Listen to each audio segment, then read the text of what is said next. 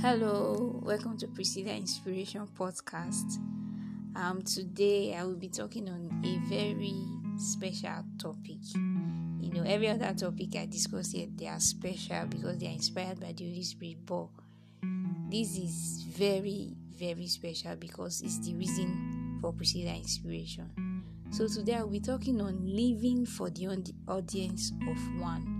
Living for the audience of one um are you living you know to impress people? Are you living to impress yourself? Or you are living to please god?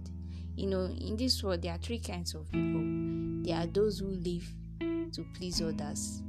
There are those who live to please themselves. And then there are those who live to please god.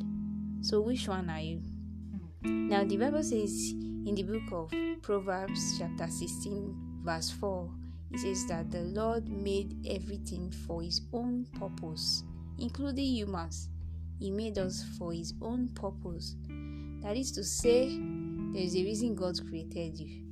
No wonder he said, you know, to Prophet Jeremiah in the book of um, Jeremiah, he said, before, you know, you were formed in your mother's womb, he said, I knew you. I knew you. I knew you. I already who you were before your were formed in your mother's womb. And then the Bible says in the book of Saint Jeremiah it says that the thought that he has towards him is not is of good, not of evil to give him an expected and so God has a plan for our life. God has a plan for our life. He has a purpose for our life. You know, it's not just to be born, go to school, get married, give birth to children, and so the cycle continues. No, there is a reason we were created, there is a purpose we were created. You know, one writer once said, said, there are two, two things, two main purpose for our life is to know the Lord and then to make the Lord know. So, how we make Him know is what beds purpose. So, my question here is Are you living for the audience of one? Are you living for the audience of the one who created you? Are you living for the audience of one who made you? The one who made you, your Lord, your Creator. Now, the Bible says in Proverbs chapter 14, in verse 1 to 2, it says, A wise woman builds her home, but a foolish woman tears it down with her own hands. And then in verse 2, it goes on to say that those who follow the right path, they fear the Lord, and then those who follow the wrong path, they despise Him. The right path for your life is living, sorry, is walking in your purpose. That is the right path. That is the right path. That is the right path. So, are you following the right path for your life? Are you following the right path for your life? Are you following the right path for your life? Are you building your life the way God wants you to? You know, the Bible says, It says, except the Lord builds a city, a builder buildeth in vain. So you may say you you know you have it all figured out. You know this I'm going to live my life. You know from A I move to B. Da da da da da. You know, but remember, except the Lord builds a city, you are building in vain. Because at the end of the day, everyone is going to give account.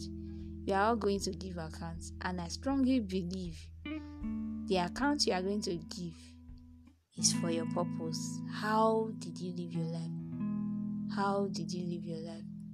Have you ever imagined why would God say we are going to count? I mean, it means there is a reason, there is a way, sorry, He wants us to live our life it means there's a reason He created us. So there is no way a, a, an examiner cannot say submit your paper without giving an exam question. So that day we are all going to submit the paper of our purpose. Yes. How did you, you know, complete your assignments? Did you complete your purpose? How did you achieve it? That is what God is going to ask that day. That is what God is going to ask that day. You know, the psalmist said, you know, knew this, and then he said, said, God, teach me, teach me to number my days. And then when Jesus came, the first time he went to the um, temple, you know, after you know, he had fasted for 40 days, he said, as he opened the book and said, He said, Lo, I come in the volume of the book as it is written of me. Hmm. As it is written of me. As it is written of me. You know, a songwriter once said, said, We live in a story, and God is the author. There is a story that has been written for you. In fact, your life has been written in a book. Yes. You are just a, an actor. God is the one that owns the script, He wrote it.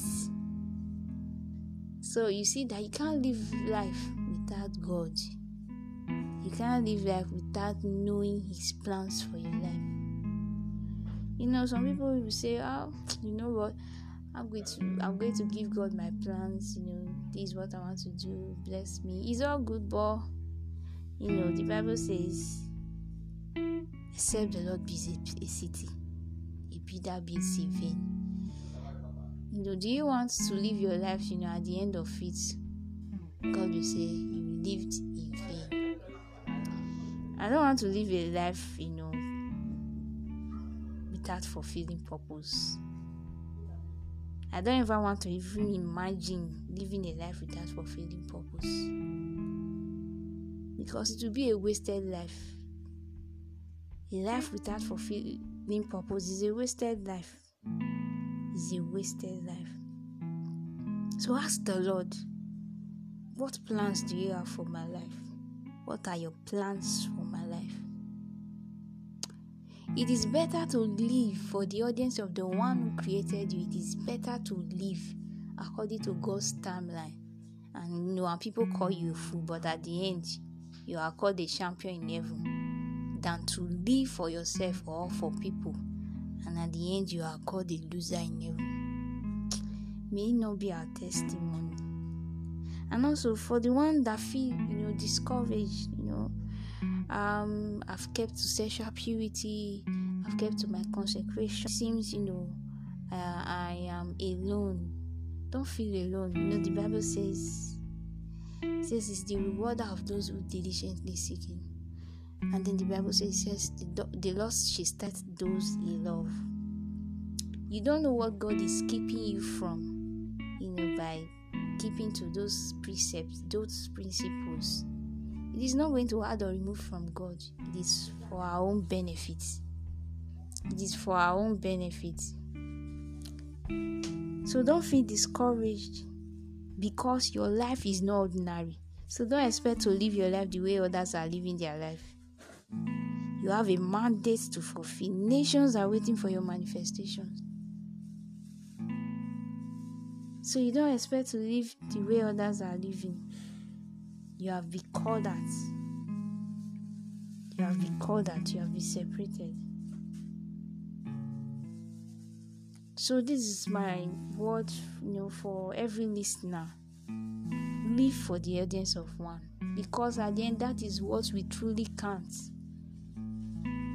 And there's no way you will live for the audience of the one who made you. There's no way you will live your life according to the way God planned it without impacting others.